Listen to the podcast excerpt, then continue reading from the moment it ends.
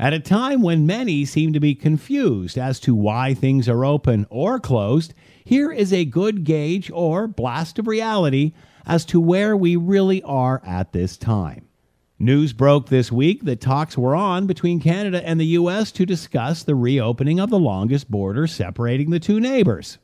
However, the Prime Minister pointed out that although the discussion is being had about what the process may look like, it will not be happening anytime soon. At that point, he echoed what many health officials have been saying for a while. Before we get back to normal, cases need to be under control, and over 75% of people need to be vaccinated. Dr. Tam added 25% should also have their second shot. Until then, we will see local regulations slowly start to ease, including outdoor activities, but only as the ICU numbers, hospital capacity, and new cases go down, while vaccinations go up. It's really quite simple. I'm Scott Thompson.